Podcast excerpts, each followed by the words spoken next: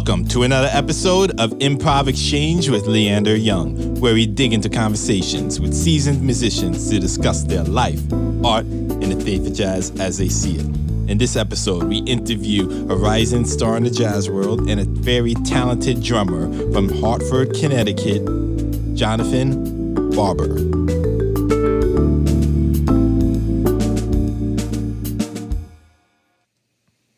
Hello, everybody. This is Leander from Improv Exchange, and today we have Jonathan Barber with us. And I just want to say, you know, the 2018 Modern Drummer Rising Star. So please introduce yourself to the people, sir. Hello, everybody. This is Jonathan Barber, and I'm super happy to be here and connect with you and looking forward to our conversation. Yeah, cool, man. So, first things first, I just Tell the people where you went to school, your background. Sure. Um, so I went to um, the University of Hartford, the Jackie McLean Institute of Music, um, that was founded by the great Jackie McLean, a legendary alto saxophonist. Um, and before that, I would say my beginning uh, or my beginnings in music uh, started in the church uh, due to my father. Um, I watch him play every Sunday, so that was my uh, lesson, I guess, or my introduction to music, and um, that's how I gravitated to the instrument, the drums. And then as I got older, I got into jazz music through the Artist Collective, which again was founded by Jackie McLean. So uh, Jackie McLean is definitely an influence of mine and a, a pivotal figure in my development as a musician and and and, and walking into this profession. So um, I mean, Hartford is my uh, where I was born and raised, and and, and it's my home. Um, even to this day, you know, through the pandemic, I I relocated back, and um, feel very uh, blessed to reconnect with my community and, and and to continue my endeavors. Okay, so because you lived in Hartford, is that the reason why you chose Hartford? Did you apply anywhere else, or? Um, no. Well, I, I was looking at Berklee and I, I, I halfway filled the application. Um, but when I first attended the Artist Collective, the, we're talking about you know junior year of high school. Um, you know the it was a str- such a strong community between the the uh, University of Hartford and the Artist Collective. Again, due to Jackie McLean. So um, René McLean, his son, was the director of over the artist collective. And so once I, you know, attended the artist collective and, and got a sense of, okay, I can go to school for music, you know, this can be my, you know, occupation and my profession. Um, it seemed like it was a no brainer to transfer over to University of Hartford because again, the faculty was pretty much the same, you know, which was, which consisted of uh, Jack McLean's band. So, you know, Steve Davis, Nat Reeves, René McLean, uh, Eric McPherson, um, they were all um, faculty at the University of Hartford. And so it was close to home. And, and I, I just felt that it was a no brainer to kind of, you know, stay with in my, uh, you know, familiar location and um, go to school there. I get you, man. But I think most of the people who do know of you know you from your album with Steve Davis. Sure. How did yeah. you get on that? Yeah, so I mean, he was my teacher, you know, at, at the University of Hartford. So many, uh, you know, classes and, and many, you know, local gigs that, um, you know, Steve Davis called me for. That was like a nurturing, um, thing that, that that was happening. One thing that I admire about Steve Davis is that you know you can you know see him in in the classroom, you know, teaching. You can see him on the big stage in New York City, you know, performing. I remember watching him with uh, the Jimmy Heath Big Band and um, you know One for All and and his own project. But also you can catch him in Hartford, you know, playing at, at some local spots, and, and he always would you know champion that of of like you know playing in the Hartford community and calling local musicians and just having sessions. And so you know throughout my time at the University of Hartford, um, I was playing with him a lot, you know, and So that whole team that was were, was that whole team there when you were there? Um, you mean uh, the whole team of Vision Ahead? Yes. And um, meant yes, okay, yeah, keep going. Sorry. yeah. So um, the whole team consisting of Matt Dwonszyk, Andrew Renfroe, and Taber Gable. Um, I met Godwin um, in New York, although he's from Bridgeport, Connecticut, uh, but he went to Berklee. But we re, uh, reconnected or reconnected in New York City. Um, but as far as I'll say that the four of us um, definitely, you know, uh, we did a lot of gigs together and did a lot of gigs with Steve, you know. And so, you know, to fast forward to you know the present day, um, you know, I did Steve's record, um, you know, while I was in, you know, in New York City, and that was just kind of like a full circle thing of, you know, learning from Steve and and playing with him, you know, in Hartford, and then even doing some shows in New York City. Um, actually, Steve gave my first gig in New York. Um, this is July of t- of 2008. Um, and so, and then you know, fast forward to now to now, um, me doing uh, one of his records is just you know an honor and and and uh, it's a reminder of me being a part of this tradition and and seeing uh, the progression of my career. Okay. Well, another thing I want to ask you about is your album that came out during the pandemic, Legacy Holder.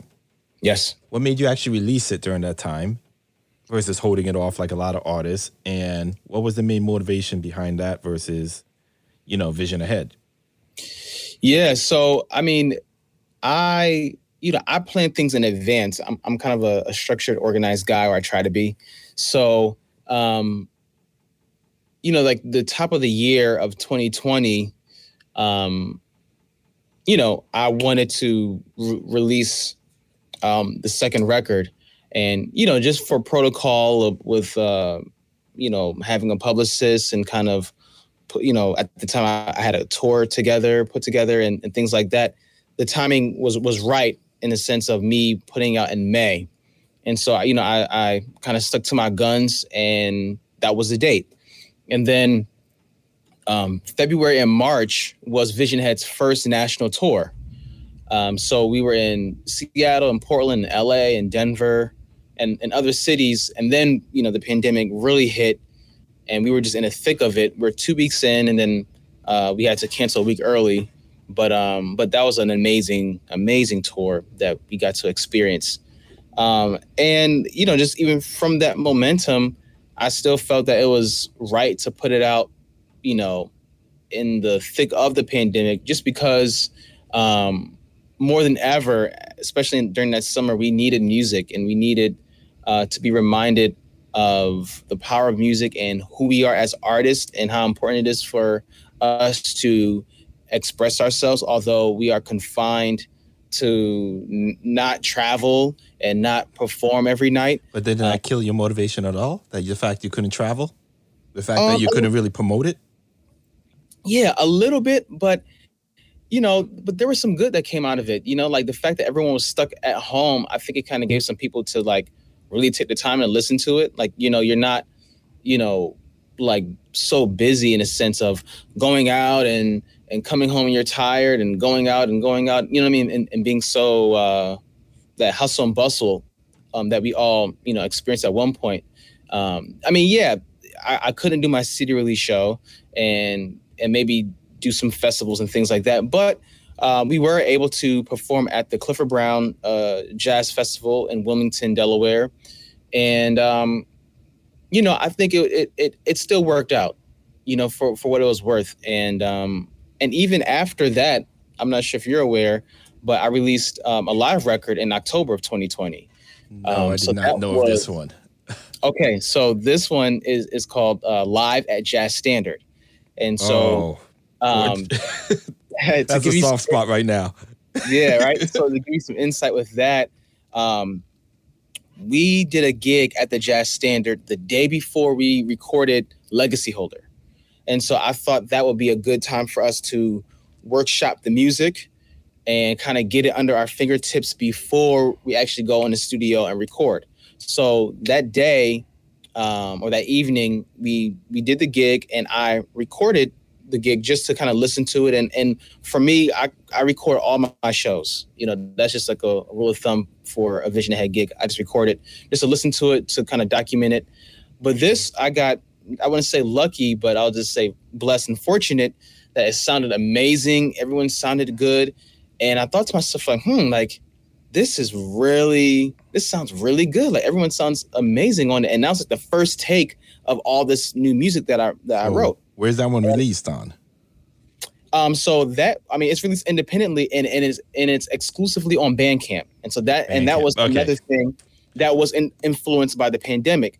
So to kind of fast forward, now, um, you know, at the time, you know, the the Order came out, and you know, it, it, got a lot of good reviews. You know, it got four and a half stars from Downbeat, um, and I was very, you know, happy about it. And so now that I had that live record in my head, I said, okay, I don't want to wait too long to try to release another record because it's kind of like the same music, but it's a live, it's a live version. It's the live feel. You can hear the hand claps. You can, you know, um, hear the the the the forks, you know, on the plates. You know, uh, you know, like these songs are elongated. You know, it's not like a studio version where you know it's five or four minute, six minute songs. You know, we're talking about eight minute or there's some song that's, that's there's one song that's 13 minutes, you know, but you get that live feel. And it just so happened that, you know, months later after the release, you know, the jazz dinner closed. So I, I feel that it was like all perfect timing, you know, for us to kind of keep continue to share music and to have it on Bandcamp, which is a uh, artist friendly uh, platform. Yeah, you make that, more money off that one. I yeah, you're the that, first one to say that. Okay, so yeah. after the show, you give me that link. We'll tag that to the podcast. We'll do. We'll and do. another thing, uh, before we get too off that, mm-hmm. Hartford versus New York music scene. What is the difference in your opinion? Um, well, I mean, Hartford is is definitely uh, smaller and it's I would say more family oriented uh, because of the establishment and the works that Jack McLean has done. Uh, you go to the city that is the ocean, you know, that is the mecca of um, this music and, and the staple um, all over the world, people pay attention to what's going on in New York City. And I think um, for me to be involved in the scene for these years and kind of put my fingerprint um, in its evolution and progression, I consider myself blessed. You know, um, I mean, the difference is that um, there's just more of there's just more of things, you know, like in New York City versus Hartford. Um, like in New York, I mean, you can you know, you can play seven nights a week. Everything is open late night. Um, and there's just so much, you know, if we're talking about jazz or hip hop or funk or electronic or avant garde or, you know, it's just kind of like any kind of lane that you may have a palette for. Uh, New York was able to serve that, you know, at some point. So I think that's kind of like the difference. So and it's, um, Continue. and you know, and it's definitely fast paced. You know, there, there's an edge to New York City that um that I think that if not most like all musicians you know should try to experience at some point just to get that sense of urgency and get that feel and, and also get inspired. So you as a drummer, do you feel you have more gigs and more options because of that? Absolutely. If I didn't move to New York, then a lot of things wouldn't have happened. You know, I mean, first off, um, you know, vision ahead. We were a band because of the, the University of Hartford, but we, you know, we kind of birthed vision ahead, I would say, because of our time in New York City and because that uh, we used to do um, Monday nights at Smalls, you know, every second and fourth Monday, starting at 1 a.m. Um, we, you know, I would run the session there. And that was a, a definitely a the beginning stage of us to of us being a legitimate band. I would workshop a lot of the music, and we would do a lot of original music, and um, and from there, like a lot of people would come to our shows too, you know, uh, consciously and also subconsciously, because Smalls is just one of those places that everyone will hang out at. So after you do like the main set at any venue, you would just come to Smalls and just hang, you know, like a late night. And so if my band was playing, you know, people would just check us out and, and, be like, oh wow, like this band sounds good or this drummer sounds good or whatever. So um, yeah, if it wasn't for that, it wouldn't have put us on this direction. So yeah, I owe a lot to New York City. Okay, but do you only play jazz? or do you play other type of stuff while you're there? Yeah, I mean, I was. No, yeah, I'm asking like, what is the main thing you're focusing on since you have the options? Um, I mean, it's. I mean, at the at the end of the day, it's music. But I, I guess to kind of put labels on things. Uh, obviously, started out in the church. I still play gospel music to this day. Um, you know, hip hop, R and B, you know, funk, um, jazz. I mean, you know, whoever calls me for a session or a gig, and and and I'll do it. So, I mean, I I, I would consider um, Vision Ahead to embrace all of those sensibilities. So it has the church influence, it has the, the rock influence, it has the funk influence, it has the gospel influence, it has the jazz influence, and everything in between. You know, so you know, there you have it. Okay. so, what is something that you have experienced or learned coming out of the academic world into the real world? Um, that preparation is key. You know, I think um, in school, obviously, you are, um, you know, studying music and studying theory and and harmony, um, and obviously, different courses can kind of hone in on different things. But more importantly, I think you got to take those four years to really prepare yourself to uh, be a good teacher to yourself. Um, to study and learn as much as you can because you're going to be thrown into so many different situations in the real world and you have to learn really fast and you have to adjust really fast and you have to find ways of um, regurgitating music um, that can gel with other people Give us an example of one or the situation that happened to you. Um, I mean, yeah, like just getting a call. Um, I remember, okay, when I first graduated college, um, I got a call from Jeremy Pelt to uh, do a tour with him, and I've from that experience, I played with Jeremy Pelt for probably seven plus years, or at least seven to eight years. Um, so with that being said, like to learn all of his music and to you know embody the direction of his band, you know, I had to sit and listen to all these records and practice and and understand you know um his influences and and kind of like conceptualize like his direction and also try to add my own flavor and not try to sound like the previous drummer. So you know it it, it was definitely um a fresh learning experience to kind of you know be prepared. So again like you know i i felt like i was prepared um through the through the university of hartford through teachers like Eric McPherson, my drum teacher, and Steve Davis and Nat Reeves of doing, you know, gigs and knowing how to, you know, uh, how to play in a band, how to balance, how to gel, you know, how to, you know, like what to really focus on as a drummer, which is obviously playing good time. You know, I can have all the great licks in the world and I can have the best solo, but um, if it doesn't feel good, you know, accompanying someone solo, I'm not going to get called. So stuff like that. I, I would say it, it definitely helped me to kind of be prepared in the real world.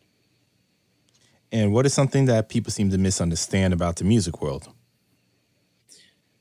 Um, I would say professionalism, you know, um, and and like the business of it. So, like as far as professionalism, um, people like being great on your instrument. I think that's just like half of the battle, or, or that's just like a sm- like a small portion of it, because it's about being reliable. It's about being a good person. It's about um, you know being dependable, gelling with your band members, like you know bringing a good vibe to to the bandstand, and also um, you know the business of this music industry is a real thing, and I think people kind of you know miss miss that. Yeah, but what you do you mean by that, man?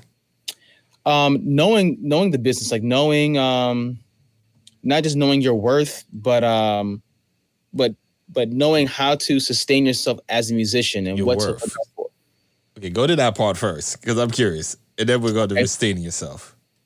yeah so yeah so like knowing your worth like knowing um you know there might be uh, some gigs that um may not be able to financially sustain you and, and and knowing what gigs to take and knowing what gigs you know, not to take or or knowing when to say no. You know, it's sometimes um there's a thing called quality over quantity. You know, and sometimes like, you know, people might want to just take every every gig or everything that comes that comes to them rather than fil- fil- filtering out what they want to do and what naturally speaks to them you know because um at the end of the day you know like you have to have um you have to have like a vision and you have to kind of have a direction and, and, and, and goals on where you want to go and what you want to do as a musician. And if you just spread yourself so thin, then I think it can kind of hurt you rather than hinder you. I mean, it can it can hinder you rather than help you. Excuse me. Okay, uh, still confused, but you're saying pretty much too much gigs is going to exhaust you. No, I mean what I'm saying is, eh, yeah, it it potentially can if it's um if it's not like sustaining you. Like if you're just doing, you know, a whole bunch of fifty dollar gigs, you know, I think your, your your return can may not be as much. Okay, that's that. You know, I've that's okay. What I'm saying makes more sense for me. I'm sorry. All good. Okay, that's weird though. So, where do you think jazz music will be in 10 years with the decline of it, jazz clubs closing, albums being sold less and less? Uh, I mean, in 10 years, I think I think the music will still exist. I think jazz will never die as long as people are still on earth breathing and playing the music. Um, you know, I think jazz is definitely a melting pot of so many sensibilities and styles of music that I think um, in the next 10 years, it will it will be all these different hybrids and nuances of the music. Um, and I and, and I can only imagine just how inspirational jazz is. Um, that there'll be other artists that will come up that would inspire um, you know their generation and their audience you know because audiences they change just like over time, you know, people, um, you know, change and, um, you know, as far as society and, and, and pop culture, that that changes too. So, um, you know, the music is always a reflection of what's going on currently. And so I and so as life and technology and politics has as they will change in the next 10 years, I think the music will be a reflection of that and, and it will change as well. Okay, so how do you think your music will change?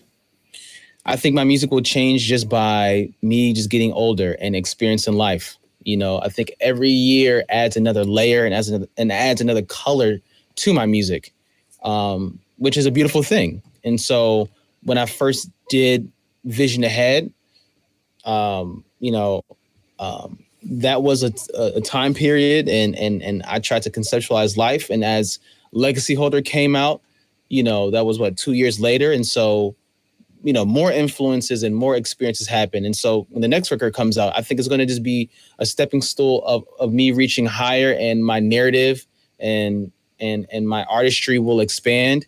And so yeah um as long as i'm here i think it will just only get better and and go deeper artistically you already in the works for the next album? I am. Yeah, through this um pandemic, I've been writing music a lot, and uh, which is really positive because um I think us as artists and creators, we have to continue to write music. We have to just you know find ways and find spaces to um, present music and to collaborate and um, and I've been fortunate of doing all those things. So um, yeah, I guess in a couple weeks, Vision Ahead, we are we have a show in Vermont. We're performing at the Vermont Jazz Center, and then after that, we're going to go in the studio and see what happens. All right, man. Looking forward towards that one. Is it going to be more fusion type or more straight ahead? What is it going? You have any idea? Uh, no, not really. You know, I just have all all this music, and you know, when I was composing um, through this pandemic, you know, I was going through so so many different emotions, and so um, and that has definitely been conveyed through the music and all these different sensibilities. So, you know, I have one idea, but again, you know, when it's in the hands of these other four gentlemen, you know, it can turn into something else. So that's what makes it special. Nice. Okay, so have you ever been invited to play on a non-jazz album? Um, yeah. Um, so mm, yeah. Um, let me see. Just recently, Terrace Martin um re- released a record. I'm gonna say it's called Village Days, and um, I played on one track called "Always on My Mind," and um, I wouldn't say that's a straight ahead song. so um, no, just in general, like non-jazz, just anything. I, I mean, I, I, I think that is non non jazz. So, um, yeah, my bad. no, no, no, all good. No, all good. So, yeah, I, I, guess to answer your question, I've been called, yeah, to play with uh, Terrace Martin. Uh, I mean, in my lifetime, I've played with Erykah Badu. Um, that when, was when was that? This was I want to say 2015. Um, I've I did it was it was a performance with the Brooklyn Philharmonic, and uh, we did two shows at the BAM Opera House, and uh, it was like you know a symphony, obviously, but we did the music of Erykah Badu with Erykah Badu. It was the record on um, New Amerykah Part One, because I think she has a Part One and Part Two. So I think this was Part One. Uh, so we did all the music from there, but it was just in a uh, somewhat of a classical context because you know he had like the strings and stuff like that. But then they hired me as a drummer because obviously there, there's no drum set um, in in those orchestras. So that was pretty pretty dope. Nice man. Okay, got to check that one out also now. So obvious question, but if you were 18 years old again, mm-hmm. would you talk them out of being a musician? No, no, if, if yeah, if I yeah, if I had to go back in time, like no, but um, I think I would. With what I know now, you know, I would, you know, hit myself to some things, you know, uh, you know, pay attention to, to certain, you know, things. You know, I mean, sometimes I always wish, like, oh, I wish I would have started doing this earlier or whatever. But at the end of the day, I think this is everything is in its right time. Um, but um, but yeah, I would just say, I yeah, I would just hit my you know hit myself to kind of some things with like technology to embrace that more. I mean, I mean, I was doing that already, but to kind of even go to the next gear um, with technology and social media and things like that. What do you mean by that? You're going to improve your social media presence? Yeah, okay. I mean to okay. that makes yep, sense. Okay, mm-hmm. sorry about that. Yeah, man, pretty dope. I mean, I don't know what you have planned next. In the long run, I expect big things from you, but if you could remove all the barriers, all the constraints, and make the ultimate project, what would it be? Who would be on it? Hmm. Um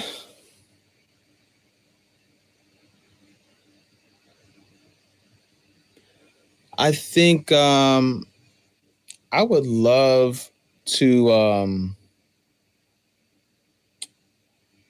it's it's at like maybe like film.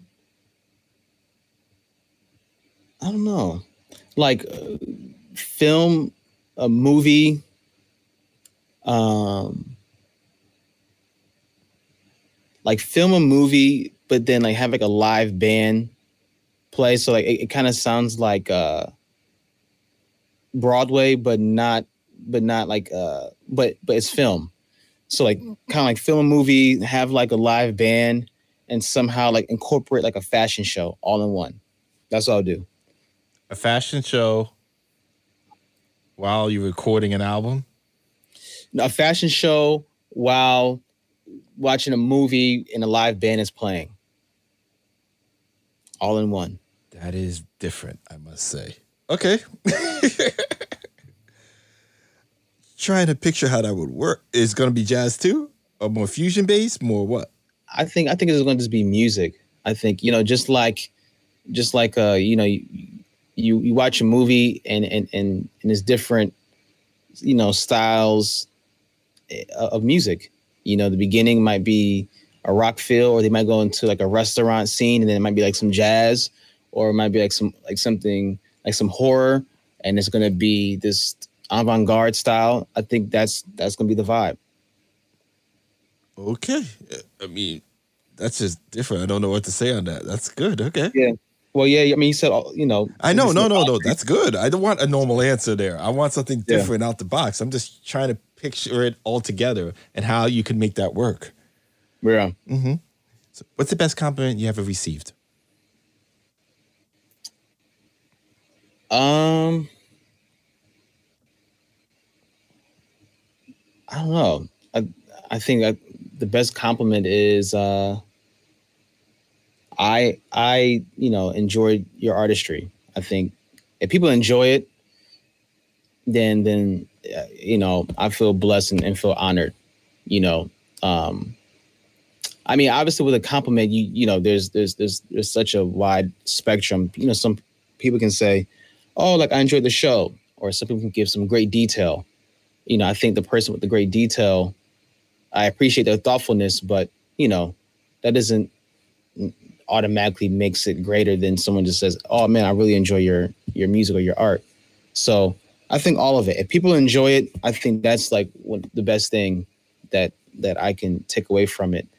Um, yeah, because people don't always necessarily have to like, doesn't have to like it, and, and that's okay too. So if people like it, then I'm like, cool. I'm I feel like I did what I was supposed to do in that moment. That's cool. I get that.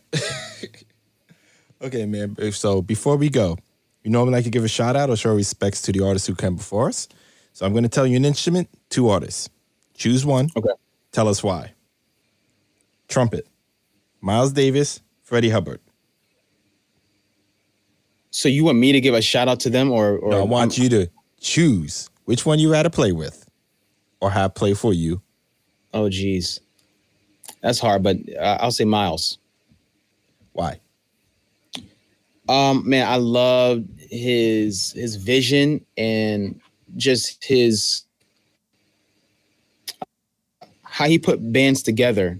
I thought it was very um, intentional and how he the kind of musicality that he got from his band was like no other. You know, from you know Jimmy Cobb with Philly Joe, Tony Williams with DeJohnette. You know, like each of those bands um, are very special and very unique. And and it wasn't like, you know, Miles was completely in the forefront, like, you know, musically or, you know, playing a whole bunch of notes or things like that. But just like as far as he, you know, he uh constructed bands you know, a team, a unit, a sound. And um, yeah, obviously I never met him, but I would love to have played with him and kind of, you know, been more closer to his uh to his genius. Okay. On saxophone, Lester Young, Stan Getz. Um, Lester Young. I just think he's one of the greatest saxophone players. So I want to I want to be next to the goat. no problem. On bass, Ray Brown or Paul Chambers? Mm. Wow, that's a hard one. Um, because they're both just incredible. Yeah, that's that's really a hard one. But um, I would say, you know, I, I mean, I guess I would say in this case Paul Chambers because he had a shorter life than Ray Brown so I would love to see him later in life of like how he would have adapted, let's say in the 70s or the 80s, even, you know, like would he be inspired in such a way and just he'd be completely different than what the PC that we know him to be? Um, and so, point. yeah. yeah. That's a good point there. Okay. So on piano, Bill Evans or Duke Ellington? uh, Duke Ellington. Um, he was like a rock star before there was a thing called a rock star. So, uh, and he's like the, you know, the, I would say like the, he's on like the Mount Rushmore of jazz. You know what I mean? When, you think of jazz, you got to mention Duke Ellington. So oh, that's a good, a good one. What's yeah. your, nah, I saved that for off the air. I'm gonna ask you for your Mount Rushmore. okay. And on drums, Buddy Rich or Billy Cobham? Uh, I'm gonna say uh, Billy Cobham because he's a lefty and I'm a lefty. You're left. Oh, I hate lefty drummers. Because then yeah. you have to switch your stuff. Around. Uh, well, no, I mean no, I mean the, the feet is the same, but but it's open handed. I would say I would say I play open handed. I'm okay. not necessarily full lefty. Um, I'm trying to think like who plays full lefty, like like uh, like T.S. Monk, like he plays full lefty. Or there's another drummer named um, Osie Johnson who played with like Bird and Dizzy. He was full lefty. Um, but you know people like um, Will Kennedy, Billy Cobham, Lenny White, mm-hmm. you know those are open handed drummers. Yeah, it's just that my experience when you deal you go to an open jam session and the guy who sets it up is a lefty, it's like ah. Yeah, with the hi hat and the floor tom. Yes. That's why yeah. I'm like, ah. Even the tom toms, because the tom toms are on the opposite side too. And it's like, okay, guy. Sure, sure. But yep. yes, okay, understood. So can you tell the people your social media where to find you, all that stuff? Correct. Yes. Um Instagram, Jonathan B Live. So it's Jonathan, the letter B underscore L I V E.